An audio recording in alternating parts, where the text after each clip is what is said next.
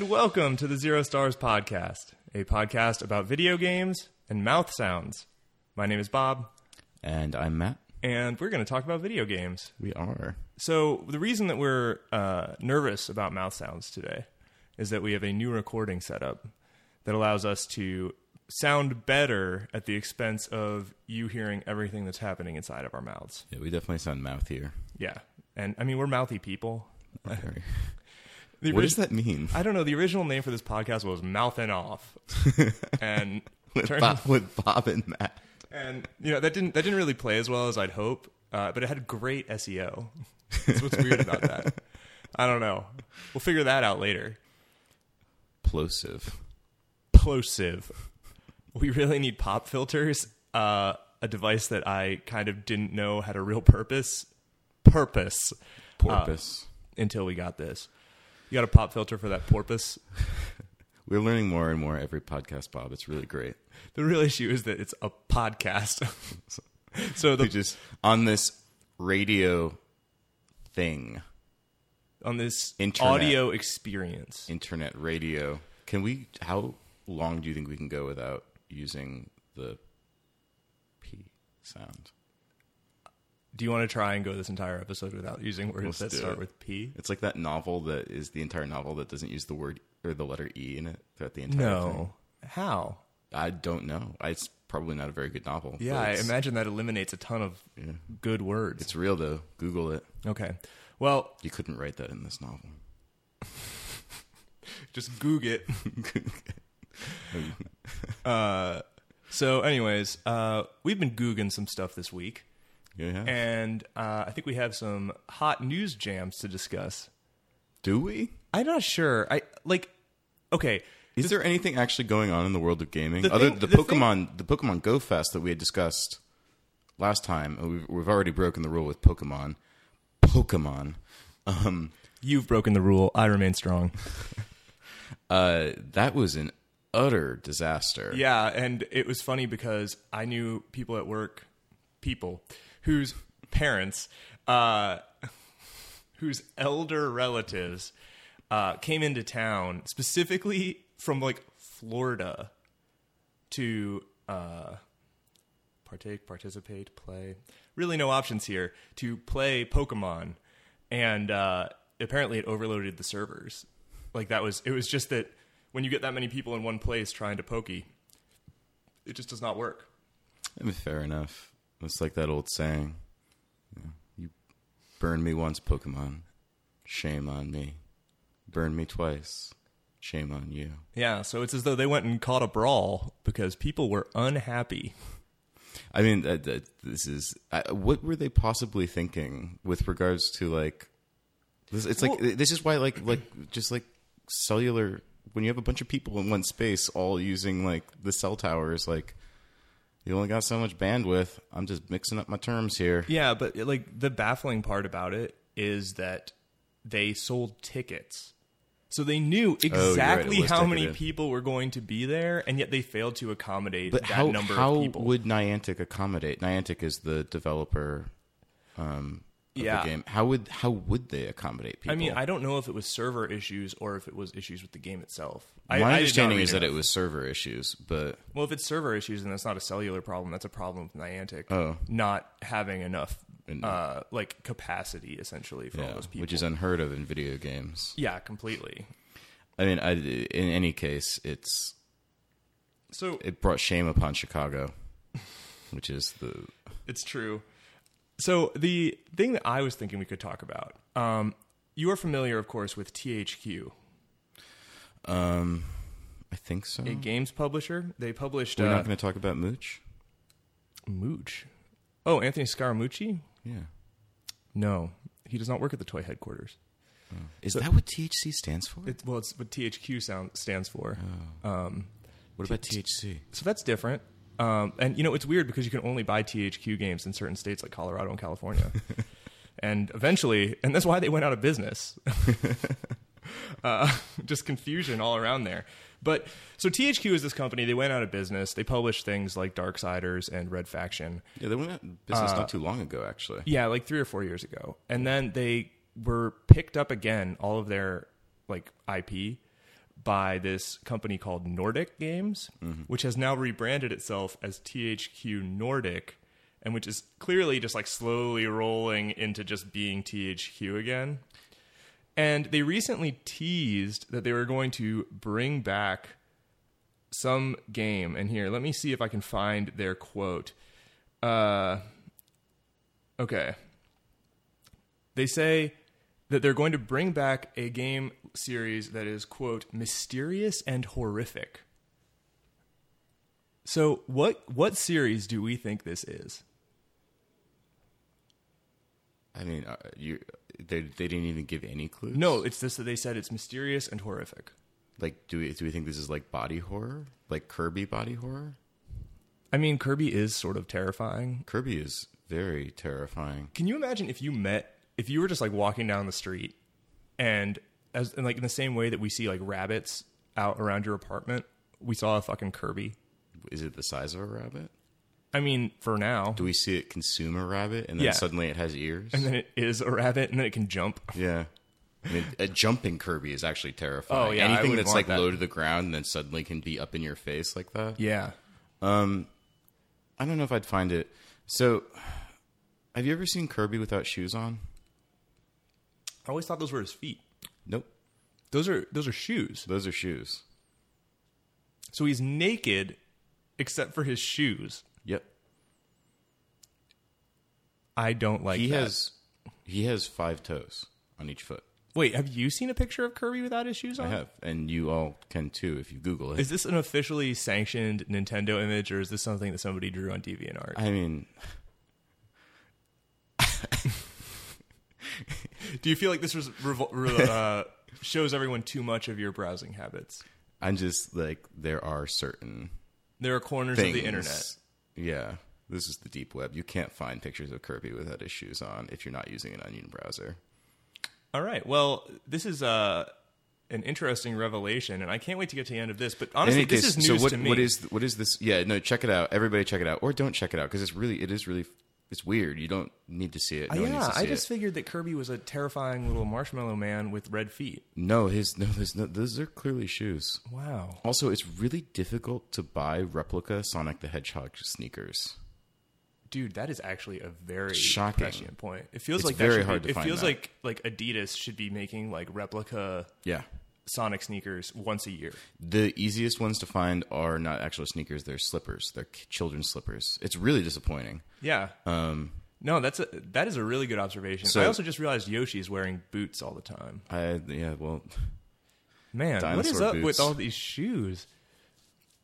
also like Nintendo loves shoes. yeah, they but they- they like like really like little red shoes that look kind of like tiny loaves of bread or something. Yeah, the like the at like their own Charles style. Schultz style Yes. shoe. All right, so um, we we've drifted away from THQ Nordic, THC Nordics. Um,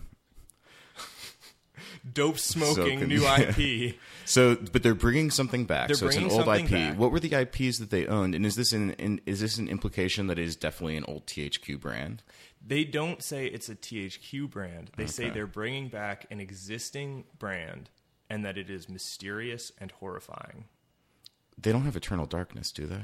I think it's Eternal Darkness. Was that a THQ game? No, uh, Nintendo actually published that, but the Yeah. IP was owned by Silicon, Silicon Knights. Knights. and then Silicon Knights is not a going concern. But there was that Kickstarter that Can failed. we can we try and say Silicon Knights at the same time again? Yeah, Okay, One, three, two. two, one. Silicon Knights.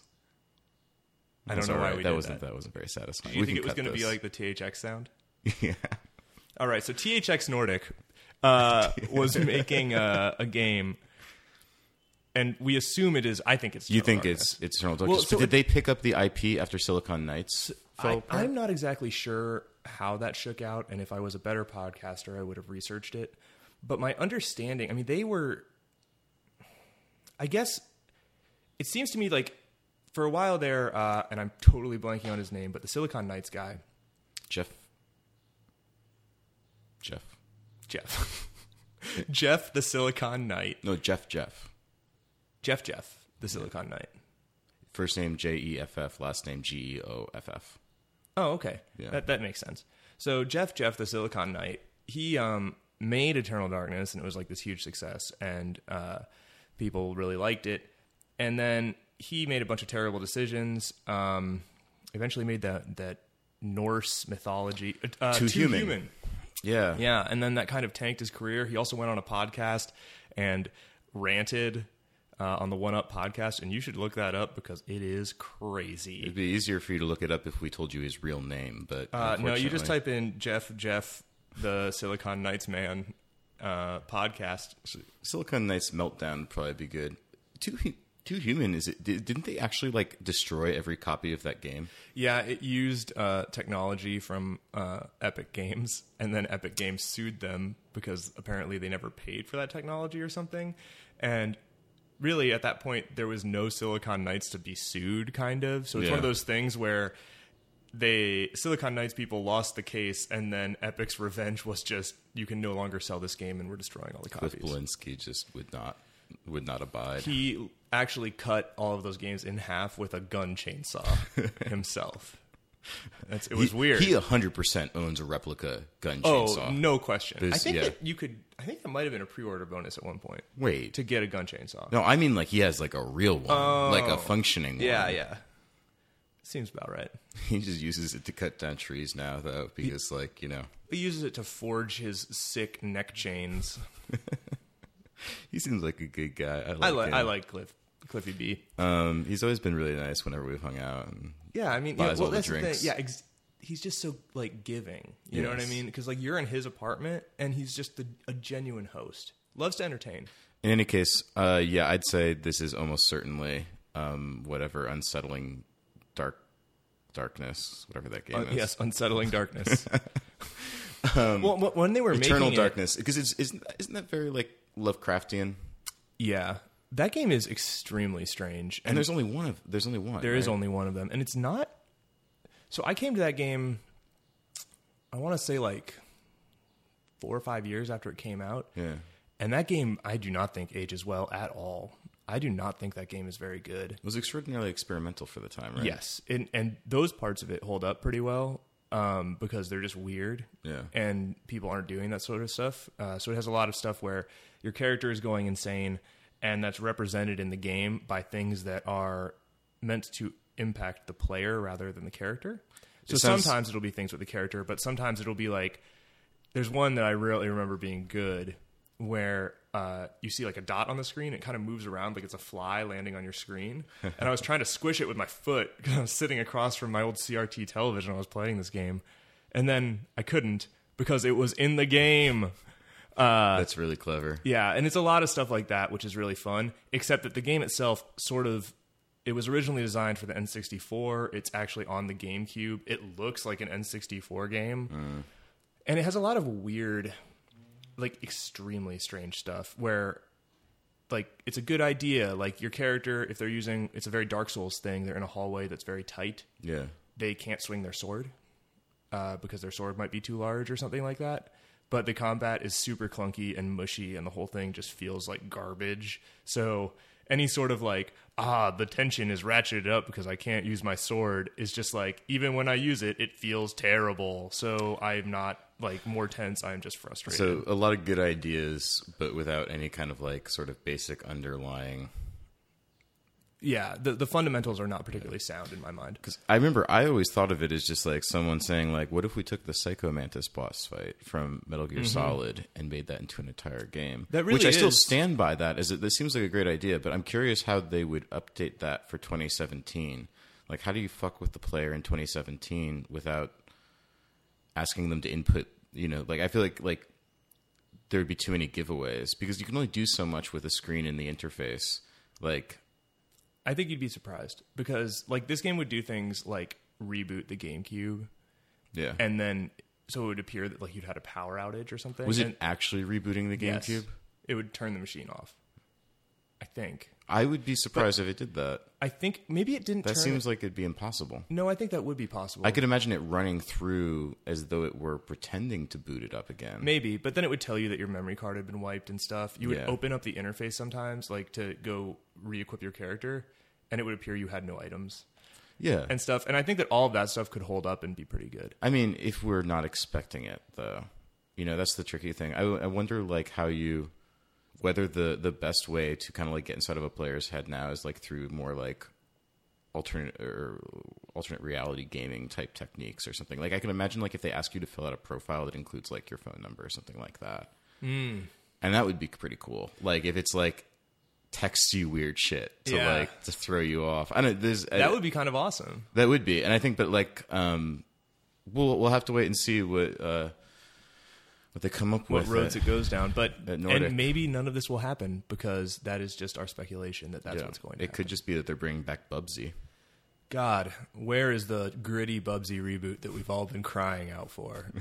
you know, I was like, honestly, if you're going to make a new Bubsy, though, I would want it to. I guess Conquer is kind of this, but also I kind of hate Conquer. Bad for a day. Yeah, but like if Yeah, it was bad just rare like game. like nice. Uh, it's no skiing for the NES. I can tell you that, which is the best rare game. And if you disagree, you're wrong.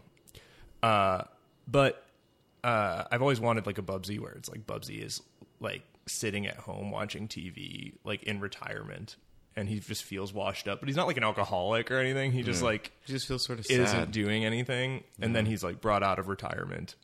by who? This implies that someone hired By Bubsy me. in the first place. I, you, you, the game designer, rescue Bubsy. I rescue from Bubsy. the nursing home. where Yeah, he's- I, I, I pick him living up, out his and then days. it's it's actually a racing game in a wheelchair. get in, Bubsy. I'll explain on the way. Honestly, if we made a kart racer that was all rascal scooters with like defunct video game mascots, uh, I think that we could put that on Newgrounds for a little bit, Yeah. and then it would get taken Until down. Kotaku picks it up. yeah, and then it would get shut down. Yeah, then it'll get shut down. Thanks, Jason. Yeah. All right, well, um, that's enough of speculative news hour. Uh, my real question for you, Matt, is how's your Dark Souls? Amazing chest. My Dark Souls. Um, This is our recurring segment in which we talk about playing through Dark Souls 3. yeah. Uh, for those of you who are just catching up, we both absolutely love Dark Souls 1. We think it is the pinnacle of the genre. Dark Souls 2, we kind of agree, is not a very good game. Um, somewhat broken, outright broken Has in issues. elements yeah, of it. Has real issues. Uh, we've been playing through Dark Souls 3 for that sort of shot of nostalgia, but I think also because we like it. I like it a lot. I, I have thoughts about it. Yeah. Um I I mean I obviously have thoughts about it too. I think that like I don't know. So uh, let's talk about where we are first. I think that makes the most sense, right? Yeah, I mean, and I don't want to focus too much on like the specifics. Um, Okay. But I mean, I am uh, at it's like this castle where if I go in there, everything does bleed damage. If it touches me once, I just start to build up bleed damage, and Yeah. eventually I suffer blood loss. And I've played through most Is it of like- that area. Okay. So did you go through like the the area where you're like slashing at the dudes and they'll drop but then they come back to life immediately? Yes, that is part yeah. of this. So I was right around there too. Um, so yeah, I think we're both around the same area. I mean, the game the, the game is good. It's still just like a walk and stab and simulator. Um, I have died a lot less than I remember dying. This And I think is that- exactly what I want to talk about. And I can't tell whether it's because the game is easier, whether I'm more acclimated to Dark Souls. Um, I'm definitely not over leveled. Like I can be killed in just a handful of hits. Um, I recently met a giant who squashed me with his hand in one hit. Interesting. I don't think that I've encountered. Yeah, I'm a little bit further than you are. Uh, also, did you go to? Did you realize that the game splits in two different directions when you're in that bog, that swampy bog area? You can go up, or you can go laterally. Uh, I know that it seemed like I could go across the bog, but I encountered a giant enemy crab. Mm. Um, and I could not figure out what its weak point was to hit, and it would run away whenever I started to deal damage to Yeah, it. those things were a pain in the ass. I never killed one. I, I, just uh, ended it. Yeah, they were too much of a. They would disappear into the water too. Yeah, I suppose I could have just like run through there, but instead I went up into this like abandoned castle. Yes, And which is the then way I, went ended to. up uh, fighting a wizard lady. Ah, yes, the the crystal witch, Yes. Uh, and, Stevie Nicks. Well, I went, and so I went and fought the giant tree that we talked about last Yeah, week. did you you conquer. Uh, yeah, smoked him. Uh, good fight. Good I fight, thought- yeah, fun fight. Yeah. They're getting the pustules, blowing Yeah. those ball sacks. of- Yep, just slapping them. Yeah. And uh, so beat that, and then immediately just like kind of wandered into the Crystal Witch fight, Yes. smoked that thing. Oh, I, I was so scared, and then it was not. yeah, Yeah, I was And like, I'm not ready for this. I only hit two Estes, and then all of a sudden it was over. it was over. I haven't died like Yeah. at all. I just, and that's the thing. I'm not dying at all. I'm just marching through the lush, beautiful looking Dark Souls environments, and anything I see, I kill. Dead. I had so the one thing that I wanted to talk about were the the men on the stairs, The short little guys. the the two little guys, and it's like that Yep. the Dark Souls, you know, rule of thumb that you should be afraid of anything that is actually your size. For sure. Um, and there's two of them, and I think you can fight them one at a time. But I had the bad luck of engaging with both of them simultaneously. Okay. and I was very scared, and I managed to get through it, um, but was legitimately terrified for a moment there. And I had this feeling of like the old Dark Souls, where I was like, I- "Do I have to like scam this game?" Like, and like there were elements of that where I like just started going back until I realized like one of them would start walking away because I had reached like the perimeter of his of his Interesting. like willingness to continue to follow me, and so I could fight the other one one on one. But it was um it was satisfying, like despite the fact that I was scamming the game a bit.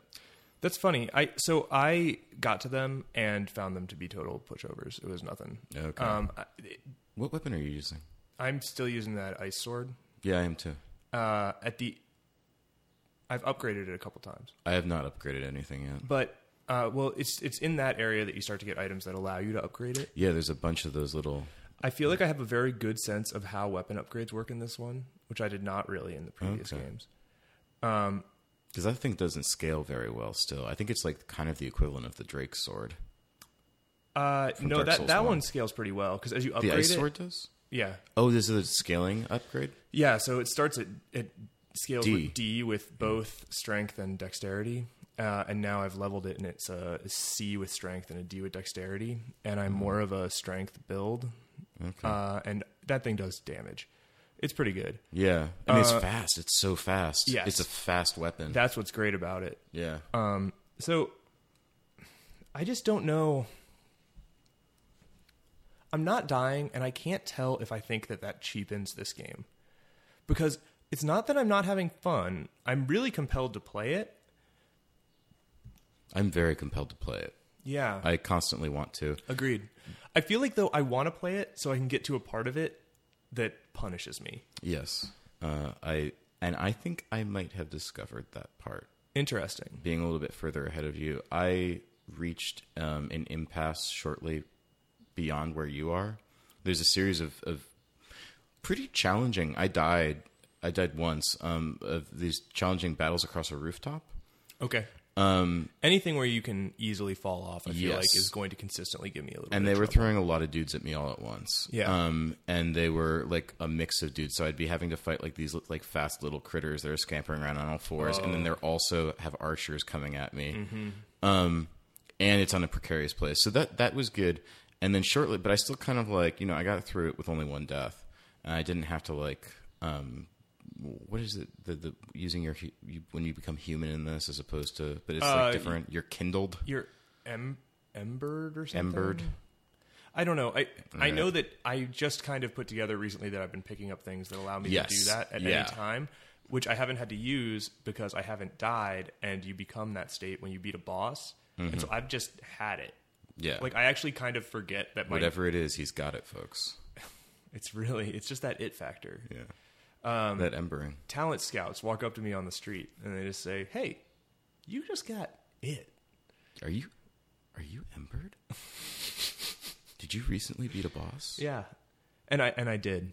Yeah. Um, so I, I think that yeah, right right along where I am, I reached uh, an impasse and that's when I and it wasn't like a bad impasse. I was just like I can throw myself against this wall. Um and it's not one enemy, it's like a series of enemies Okay. and it was I was like or maybe now is for the first time in this game like that where I start to do some I stop just like my march of attrition through the land of Dark Souls and instead like do some exploration, maybe build myself a bit. And that's when I realized that that bog area is where the game actually splits in two totally different directions. Interesting. So did you return to that area and experience that or not? I just found it. I was just like, oh, there's this other part of the bog, and there's this like other kind of ca- broken down castle looking thing over here. And then you don't have to go particularly far, and all of a sudden, you're like it like it introduces you to a new place. That's very interesting. It's like a sort of like a woodland area. Um, oh, okay.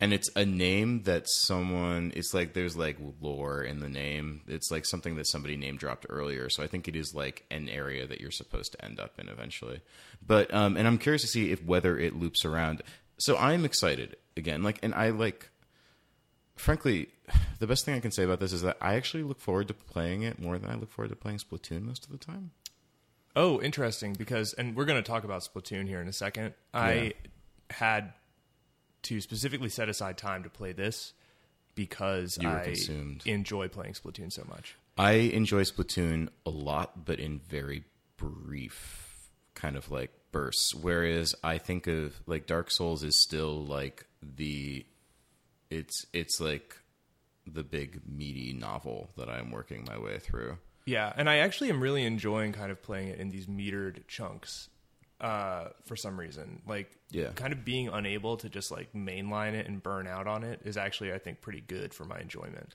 I would I would agree. Um, I I wonder. It's sort of interesting though that we were both still finding it a little bit too easy. I don't even want to say that easy is the right word though. I would say I would say for me easy is the right word because I'm not I'm not like ever up against it in the current Yeah. mode. I just kind of am moving through a Dark Souls game. Like it feels not unlike Breath of the Wild at this point where it's like when I die it's cuz I was thought to myself I'm going to do something dumb Yeah. and then I died. And it's like, of course I died because I knew I was going to die. And honestly, in those situations, like, it just, I don't feel like death is a risk. I got, have you gotten the thing? Um, The thing. the thing. Did you oh, get the the thing? Yes, we we could, let's talk about it a lot, but not actually say what it is. Okay, so I got the thing. No, I got this thing. Uh, I forget what it was called. Um, and then, But it did something. so it did it did a thing for me there's y- do you know the little shriveled up king in the in who's sitting in the throne in the uh in the what fi firelink shrine yes, yeah, the yeah, little it's cute. yeah if you talk to him he says that he needs something to help you Yeah, uh and i saw a tooltip and i got the thing and you get what's a it tooltip? like in one of the loading screens Oh, okay. um and it's I forget- it's like a kiln or something you probably have it because it was I think I remember picking up a kiln of some sort. You need to give it to him because once he has it, he can turn the boss souls into items. oh, dope. And have you have you not been So- just eating your boss souls? I never eat the boss souls. I never do either. In fact, I don't use the other souls either. I put them all in my in my chest so I can save them for a rainy day. You're a crazy person. I love. Well, I'm also the kind of person who like saves all of his elixirs in a Final Fantasy game for the final fight That never comes. and then I never use. Yeah, it's so stupid. Never use them. I, I yeah, I take perverse I know you do. satisfaction in that. well, okay, so you're this weird guy who's edging on all of his potions, but for me, uh, you can talk to this guy, and he has weapons based on all. They're different weapons for every soul you have. But he also sells items, and the ice dude. I think it was from the ice dude. He was able to make me this ring, and it gives me health on successive hits. So the first time I hit a guy, nothing happens, like whatever. But then every time I hit the same person after that without getting hit, like in a chain, I'm regaining health. How much health are you regaining, It's significant. It feels significant. folks? You heard that year. It's significant. It is a significant thing. So I, I got the significant thing. Yeah.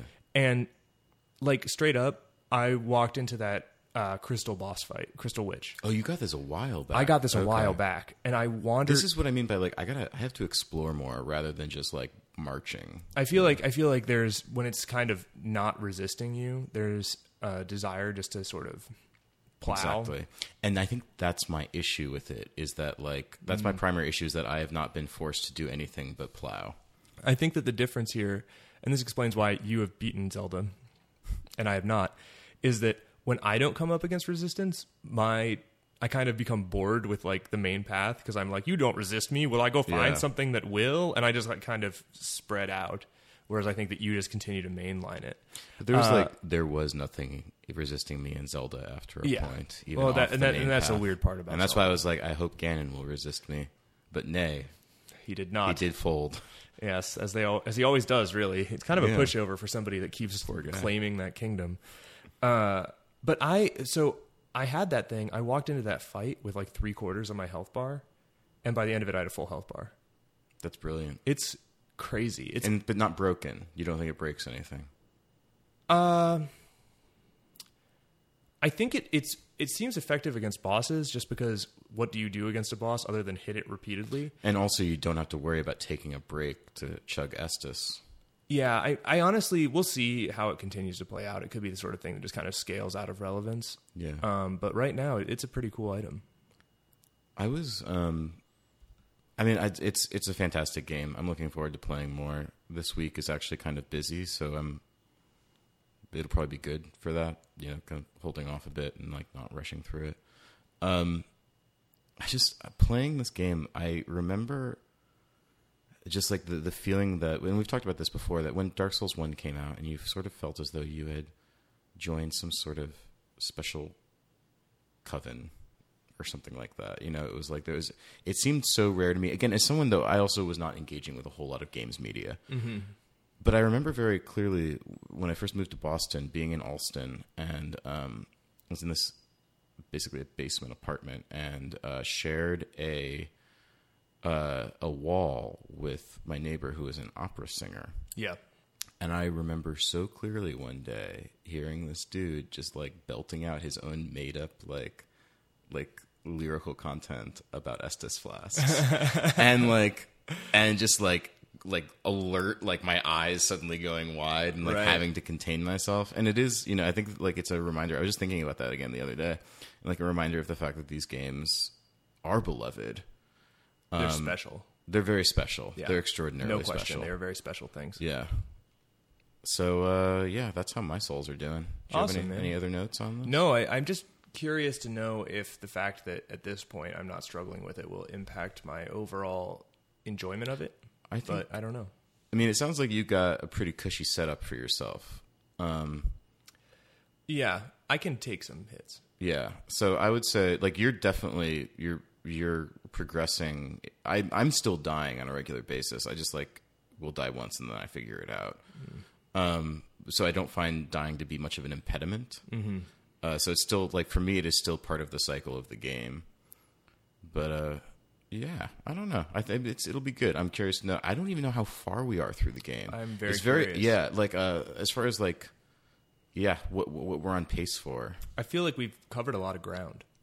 physically yes Yeah. but then also like compared to the first dark souls but i assume that this map is just like overall going to be It must like be. twice as large You have to think so. because dark souls 2 is a very big game Yeah, to its detriment. yeah problematic well it's just a spoke wheel spoke Just a large, yeah, large thing.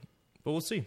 yeah. Um, so the other game that you just mentioned in there, Splatoon Two, has been the game that I've played the most in the past week. yes Um, and I'm actually going to be writing a review of that for the site. You can see that on www.zerostars.co. Uh, I'll be writing a review of this game for the site, and I think it is excellent. I think that it has the worst menus and like overall out of game experience in a lot of ways of basically anything I've played recently, other than Project Cars. Um, see episode three. who knows at this I don't really point? know. i think it might have been four Either way, you can go listen to me be down on Project Cars menus, uh, and I don't like them. This game has real issues, and I honestly is think it that worse than steam what could be. No, it, it is. Uh, it is. I think. I think that if this game had the people who make Overwatches like out of game UI work on it, this game would be unstoppable and I would not do other things. But instead, it has menus that just introduce confusion and friction into the experience and kind of slow it down for me and not not good friction no, just negative. They it just makes it easy for me sometimes to just be like, I'm good, and step Yeah. away from it. And at the same time, I can't stop playing it, and I think it's excellent. Um, and that includes the single player. But we'll we'll talk about this. So Matt, what, what are you feeling about it? Because it seems like you're less hot. No, I I think it's a f- fucking fantastic game. I love it, and like I'm, you know, I used the F word there to describe how You fantastic did. I think it is. So you know that I mean it. Um, I think it's a really, really wonderful, incredible game. I um, bounce off it pretty quickly though, insofar as that like I can only play so much of it before it's like three minute loops kind of grow I don't know, too familiar. Um, I've gotten better at it. I haven't been playing with motion controls nearly as much as I probably should be. I think the single player is a lot of fun. I like the puzzles. It's just like uh, this is sort of like maybe potentially sacrilege, but it it reminds me so much, especially the single player reminds me so much of Mario Yes. in a way that uh, those level setups that like I am having fun while I am playing it, but uh, well, this is actually unlike Mario. I wish that the single player fed into the progression in the multiplayer in some way. so it does Well, you sort get of. you get the tickets for meals. Well, but also you are apparently somehow by beating all of the levels with certain guns. If you beat like every level uh, with the same gun, Mm-hmm. you can get those guns in the single in the multiplayer. Okay, including all the the, the leveling up that you've done. I to the- for believe them? that is the case. I mean, because like they're fine guns, but they're not sig- significantly different than the starter weapons. Um, No. and so, so and that's like that's a that's a minor quibble, and it's one that I kind of like have issue with myself having an issue with it insofar as that like i don't understand like why why is it that like it's not just good enough for me to have fun and play a game why do i feel as though it needs to progress me somehow yeah like it's it's a great game um I, I i like it's silly for me to think that like the multi that like the single player should feed into the multiplayer in some way just because i seem to desire like a level of progression um i kind of hate the concept of progression in multiplayer so thanks call of duty for that uh I don't, but it's it's a fantastic game, and and the, with regard to the multiplayer, I just sort of feel the same way about the multiplayer that I do about Overwatch, insofar as it's like really briefly satisfying, but briefly, um, and the satisfaction kind of like go, I, I'm not thinking about Splatoon when I'm not playing Splatoon, um, which is again fine, but it's like it's just like candy. It just disappears in your mouth. Like you, you know, it's really good for like half a second, but then it's gone. That's funny. So I, um, I think the single player is great, and I think the multiplayer is great. I think the multiplayer. I wish that the leveling was more aggressive, and this was actually a problem I had with the first Yeah. Splatoon as well. Is that it feels like you build experience very slowly. Very, very slowly, especially because you don't open up new game modes Right. until you hit level ten. It just and it's just brutal. It takes forever, and I'm Yeah. not like bad at it. I would say I have probably like a fifty percent win percentage. but at even least. even the b- playing well, winning does not give you a significant boost. to You your definitely do experience. better, You- but- you, definitely do better, but like it's also predicated on having a team that's not shit. Well, the number of people in this game who do not seem to understand that they need to paint their fucking base. Well, I, yeah, there's a lot of kids playing this game, I presume. But at the same time, I feel like even as a child, if you go like paint your base, you win the game if you paint your base. Just children. Children. Paint your base, please, for all of us. Anyway. that's my that's my PSA for the kids today. just paint your bases. Seriously, paint the base though because like if you paint the base, it we will win the the round. Why aren't you painting your base? um, I am painting the You base. paint your own base. Well, the problem is that What kind of what, what weapons do you play? so with? I only I use like like the assault rifle equivalents. splatter shot. Uh, right now I'm using the one that looks like an airbrush. Um, oh, I've never tried that. so one. that one's good. It's like It's okay, got good spray. it's good decent spread. as a gun, but the reason you want it is because it has the sticky mine as a it's like normal grenade special, and then the other Mm. Mm-hmm. It's like the special that blue you plasma. get. Uh, it's just it's like if it's this like- were Halo, yeah, well, which it's not, You which can is stick why it to gets walls, zero stars. But okay, Uh, that's key. which is cool. And then the the other the like main special ability it has is like the pucks, like the curling pucks. Oh yeah. And those things are devastating. They're going to nerf those things in a heartbeat, I feel like, because everybody seems to be using them. And you can just like mess people up yeah. with them. They're and pretty they common. paint a lot of area.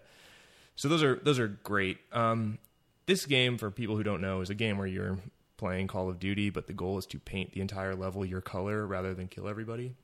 And uh, you're a squid person.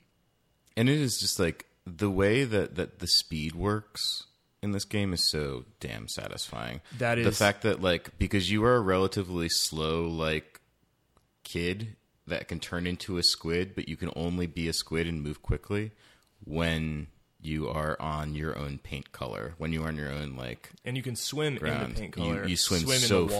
fast. It is so like so fast and so Jump. satisfying When you jump as a squid and you and like when you you'll- pull off the jump. when you're like swimming through something and you see that there's an area in front of you that has like a strip that's been painted the other color and you jump that back into your color it is incredible and so the the, the piece i'm going to try and write about this um what's what i'm finding really interesting is that i feel like nintendo's games what i've really had driven home for me more than recently than anything else nintendo's games are games about movement uh, and so it's just you have Zelda, and Zelda is a game where it's they say here's a cool place you can go anywhere and you can climb on anything, and the whole the whole thing is if you're a person who can climb, what game falls out of you being able to climb on anything? Yeah. and that's the game. Climb, And- climbing is to Zelda, as swimming is to Splatoon two, As jumping is to is to Mario. Mario. Yes. yeah. and and Yeah. we're on. The, we were really on the right. Yeah, and that's really what it is is that they it's nintendo is making the games that fall out of different ways of moving around and there's something so neat about the game what's so crazy about splatoon is that conceptually this is actually sort of insane right like you're a squid kid you can swim and also you're in some existential war with octopuses like yeah. there's a boss in this game that is a collection of ovens with loaves of bread in them. And it's a great boss fight. It is. All the boss fights have been spectacular. They're really good. Did you fight the samurai? Yeah. Yeah, I like that guy. Oh, you wait till you get to the box with legs, the box with human legs. This sounds like a Kirby nightmare It looks like uh, something out of like Pee Wee or something. It's weird. or David Cronenberg. Yeah. Yeah. David Cronenberg's Splatoon. Uh, which would just be a person who turns into one of these squid kids. Um, it's like, I have no bones, and their arms all floppy. Uh, anyway. uh, so it is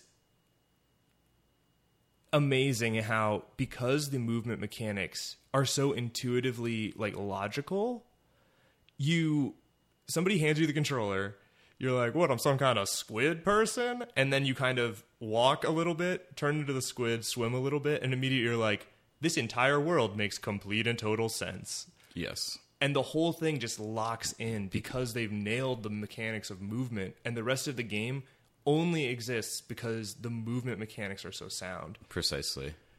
Have they? So you've played Splatoon one. Um, I played it a little bit. I've dabbled, but you played more of it. i played a Have lot they- quite a bit of it Have they iterated on any of the movement, or is that just like, is that just pulled like wholly from?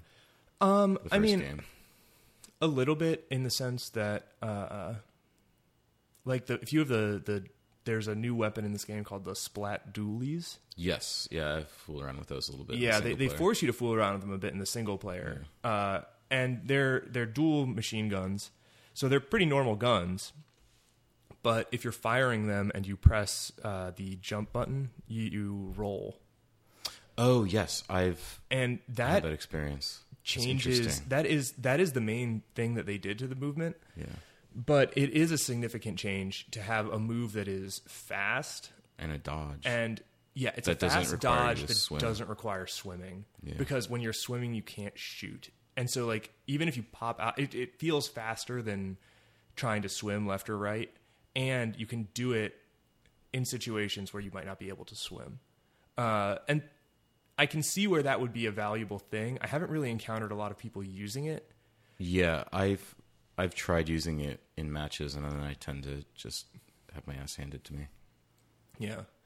I actually want to interject just for a moment to say, and I don't know why this feels important to say, but considering the fact that we've we've said fuck shit and the really bad one, the D word, several times already, but when we talk about the guns in Splatoon, these are like not even like paint guns. They are they're they are shooting paint, but not like a paint gun shoots paint.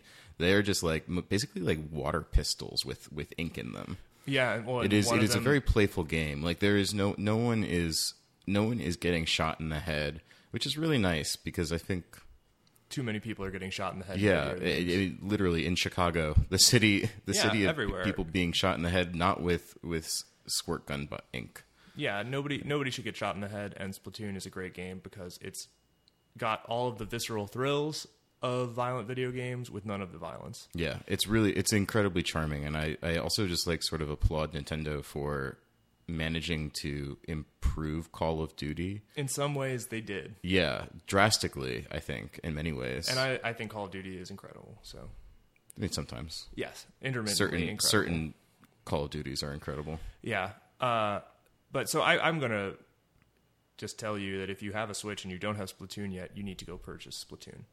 Um, no yeah, question. agreed. I'd say it's a better purchase than Mario Kart. I disagree with that. I mean, Mario Kart is is reliable, but like I think Splatoon two is is going to deliver more. I think both of them are equally great. I think that if you buy any of the games Nintendo has published on the Switch, you're probably having a great time. Uh, and I just, I, I there's another element of it, and this is the last thing I'll say because I feel like we're talking a lot about Splatoon, but That's okay. The people love Splatoon. the people I love Splatoon. Um, the thing that I think is really cool about it is that so because the point of the game is to paint the environment, uh, you can always pull up a map of what the map currently looks like yes, and yeah. see how much is painted. and so you have an idea of where to go. You always know immediately where you can go to make an impact. And that is where I feel like that is the improvement on Call of Duty because when you're playing Call of Duty and you're just like confused, Yeah, you are a person who has to go out and just kind of look around in hopes of seeing somebody else and then you shoot them and i guess that helps your team but does it and this game is objective based and you never have any question about where to go what needs to be done and there is also just naturally out of that this sense of well i can play my role Yeah. because the different weapons allow you to do different things with the ink and so if you have played it for any amount of time you should be able to look at a situation and go i can help there yeah. It is a class based shooter, but in a very subtle way. and so that's where it lets me down is that it really needs a thing when you're creating your team that says here's who's on your team they It, have it should these allow weapons. you to at the team making stage just change your weapon. It should which work does not. exactly like Overwatch. Yes, It should go. exactly. You have too many rollers on your It's- team. It's shocking that And it doesn't. It's so frustrating because Overwatch is sitting right there. All they have to And we do- know Nintendo has played Overwatch. Yes, Yeah. you don't make this game if you don't know that Overwatch exists, and so it's just like it's such a letdown. Yeah, it's very confusing. Very confusing. I mean, that's confusing in of itself, but just the fact that you cannot change without backing out of your team and your matches, you cannot change your weapon. yeah they and and so it's funny because as i was saying earlier it feels like this whole game fell out of like this movement mechanic thing that's brilliant Yeah. but then anything that didn't have to do with the movement mechanics seems like it was something that they threw together in two weeks before it shipped like they're like oh no we do need to have a way for them What to if- join teams What if we just took what we did in the first one and laid it into this one? It- and I think it- that that's it. it really does feel that way It's a yeah, but it's a fantastic game. Um, we have been talking a lot about Splatoon 2. I think that we will in the future too. I want to talk about Salmon Run once we have a chance to experience that. i can't wait to play it and then I would like to think that maybe we can get to some ranked matches so that we can try the other modes other than turf Yeah. war. well and i, I remember I really look forward to enjoying that. those Yeah, in the I- previous game I look forward to that because I'm getting a little burnt on turf war every single time. yeah cool All right, uh, are you playing anything else? I am not playing anything else. Uh, I mean, I've just been playing Splatoon. I play the single player on the train every morning, and I come Mm-hmm. home and I play uh, the multiplayer on my couch, and I've been having a great time with it. So Have you been playing anything else? I have been playing something else. Ah, Um, I went out on a limb and was sort of like sitting around, kind of, kind of bored one day this week, and I went onto Steam and I downloaded Civilization Four. really? Yeah, Firaxis. Why'd you get um, four? Because it's they don't. My favorite is three, but three doesn't run on Mac. Right. Uh, it does, but not through Steam, Right. which is the easiest way to get it. And five and six are too beefy for my air. Okay. Um, so four was the one that I ended up going with, and man, you know it's still a good game. Any civilization. It's crazy. I dropped off after three. I played, um, obviously, Civ One was an early computer experience of mine. It- That game really holds up still. I have, I had it on an NES emulator just a few years ago. I was Hmm. playing that. Um, Civ Two was the one I played the most as a kid. Then That is Civ Three also I the played one I as played an the adult. most as a kid. Yeah. Uh, Civ 4, still fantastic. Um, I'm just, I feel like I have the same. First of all, I just want to give a shout out to the dude who does the uh, the theme song for that game. Do you remember the theme song for Civ 4? I do not. Baba Yet, Yetta? Yetu? Baba Yetu? You, the second you hear it, you will remember it. It's Okay. by Christopher Tin. He's done, um, I think, almost all the theme songs for the Civ Interesting. games. It is, man, it is, the music in these games is just phenomenal across the board. Production values generally, I think, are some of the highest in the industry. I agree, but I think it's just like it's clever use of like a period music throughout. It's just charming. Like I just like I mean as as someone who really enjoys classical music in general and like knows just enough about it that I can pick out individual tracks and like there's just like some really sweet lute stuff that goes on during the Renaissance era. Um yeah, and I don't know whether I'll update I mean the thing about like Civ is that like its core loop is still addictive. My trouble with it is that I played two games. My first one was on the easiest setting, and I just crushed it. Like it was just like the the last you know three centuries were just me hitting the return button, and watching cash Right. flow in Yeah, just like skipping turn kind of thing. um, because I was going to own it. and I just needed to build my space race in like 1920. I went to the moon Whoa. or the Alpha Centauri. I can't remember. Yeah. But then I bump it up one level oh no. and I get owned in a war. Yeah. Just because I refuse to share some of my technologies with people. oh, and they so- just and it was like multiple people. Oh yeah, and so multiple people just started ganging up on me. They That's took the my they took situation. my capital, and I was just like, I'm not interested in this. So it's like the yeah the and like granted there are like ten difficulty levels in Civ, and the very easiest one is way too easy, but somehow you like difficulty level two of ten is still too much for me. Right. Well, I think that's one of those things where it becomes very difficult for them to balance. Yes. Because it's all about like the AI interacting, and so if the AI like collectively decides to just wreck you, Yeah. you're a single nation state. Like you have no chance. and I, I'm not. I'm never militaristic. I just like Oh, ever. I don't enjoy the mil. I don't enjoy the. um I used to when I was younger, but like I just like a- as I've gotten older and become more of a pacifist. Yeah. Also, no, it's just like I don't find it very like the tactical engagement is not super satisfying. It's I've heard it's gotten a lot better recently. Interesting. Yeah, Yeah. because I always find that it, it kind of I like it, but I know what you mean in that it sometimes I feel like I kind of didn't anticipate the way things would go.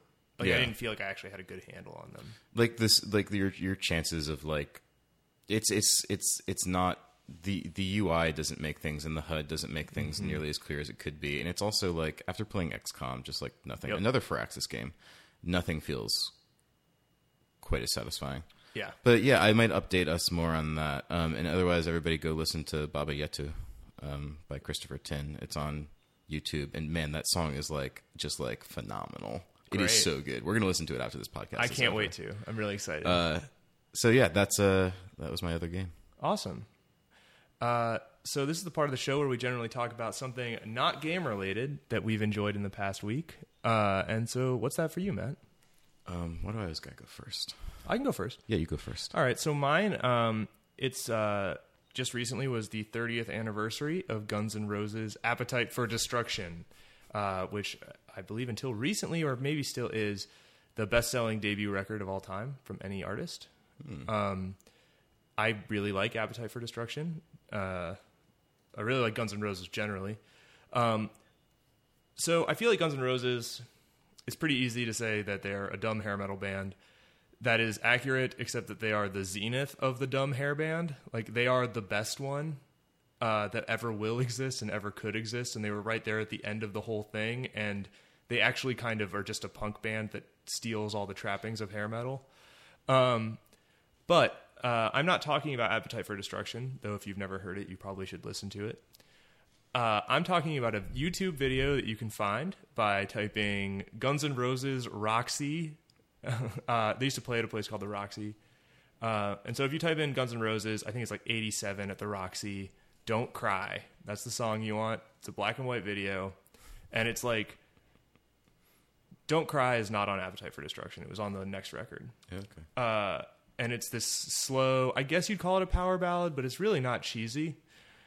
And I feel like it's very easy to make fun of Guns N' Roses, but this song, in this instance, is so awesome. And Axl Rose's voice has not been blown out by years of whatever.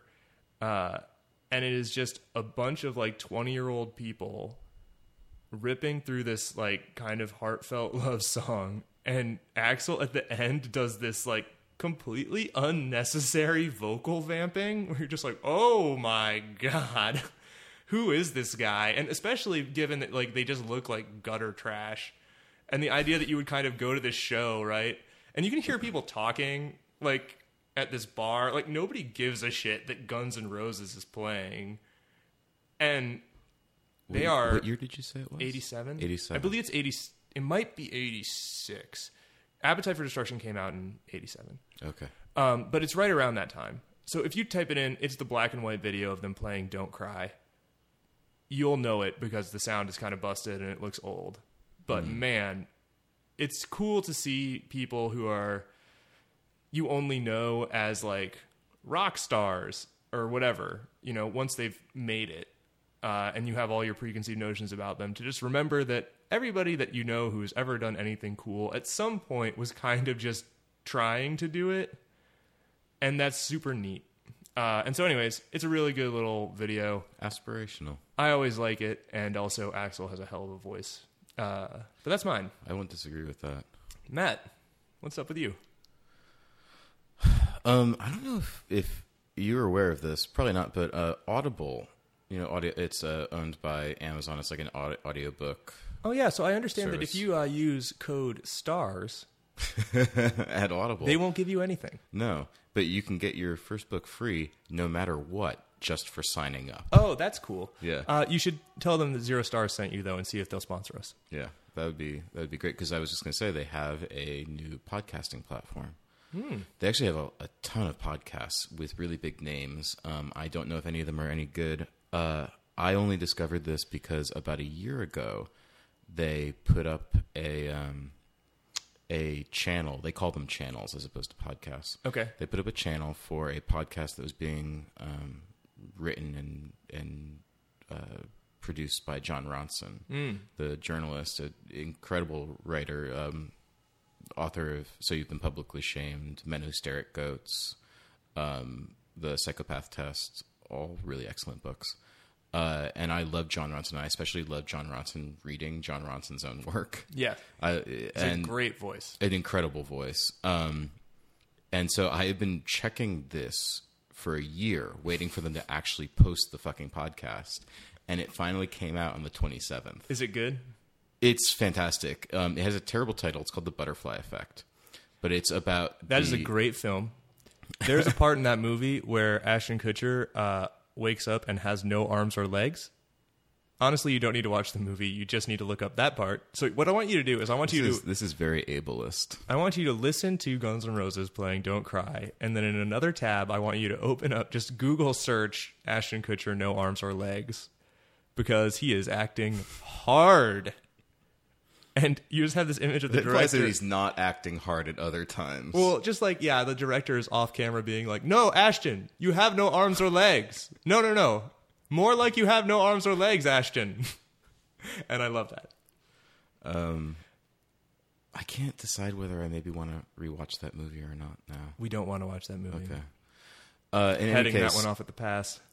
uh, John Ronson's new podcast slash. It's really more like an audiobook. It's about four hours long, uh, and it's about the porn industry and specifically how the creation of Pornhub, um, uh, which is you know based out of Montreal, is um, and is a has a huge monopoly on streaming um, all like all basically all streaming and some production services and how that has affected the lives of people living in um, California like basically in the valley working who previously worked in the industry Oh, that's cool. and some of the very interesting stuff that he gets into um, and also just like listening to John Ronson talk about like anything pornographic is just funny because of his very peculiar like owlish demeanor Yes, his br- very Britishness. um, yeah. And uh, uh, one of the most interesting parts that he gets into is this uh, burgeoning bespoke porn industry in which people are, in which uh, professionals are basically take scripts that are written by just folks who want this produced and then they pay for it. And very, you know, of course, most of the most interesting stuff is not necessarily pornographic in nature. It's it's people who have these very specific requests that probably fetishes, but they aren't what we would consider pornographic. They tend to be much more esoteric and kind of almost endearing. I Yeah. would say in some cases. Um, so definitely go check that out if if you're interested in in um, John Ronson. I suppose also if you're interested in porn. Or if um, you're just interested, I would think in like business and industries. 'cause Yeah, It certainly. feels like that's one that's been really upended. yeah, and it's it, I mean they're very personal stories. He's he's more interested in the individual stories um, and individual people, and he there's some interesting folks. I mean, mostly just John Ronson is like such a fascinating individual, and really if if anything, if you're going to seek out anything by John Ronson, the book "So You've Been Publicly Shamed" is is like really an astounding piece of journalism and kind of extraordinarily prescient, especially right now. Um, I feel like we use that term a lot to just like denote or connote like since Trump was elected. But That's what we mean, though. yeah, that is. I mean, and that's that's exactly what I'm like. I think that that is an, an incredible novel that talks a lot about shame and the impulse to shame, and uh, and it's it's also just funny. John Ronson is just funny. And, and do it all as audiobooks. Reading is fine too, but like Why read when you can listen while you play Especially- Splatoon? especially listening to John Ronson's voice Yeah. is just fantastic. Um, Awesome. I hope we can get him on the podcast. Someday. We're working up to it. Yeah. Well, thanks for listening. Uh, this has been Zero Stars, episode 0.6.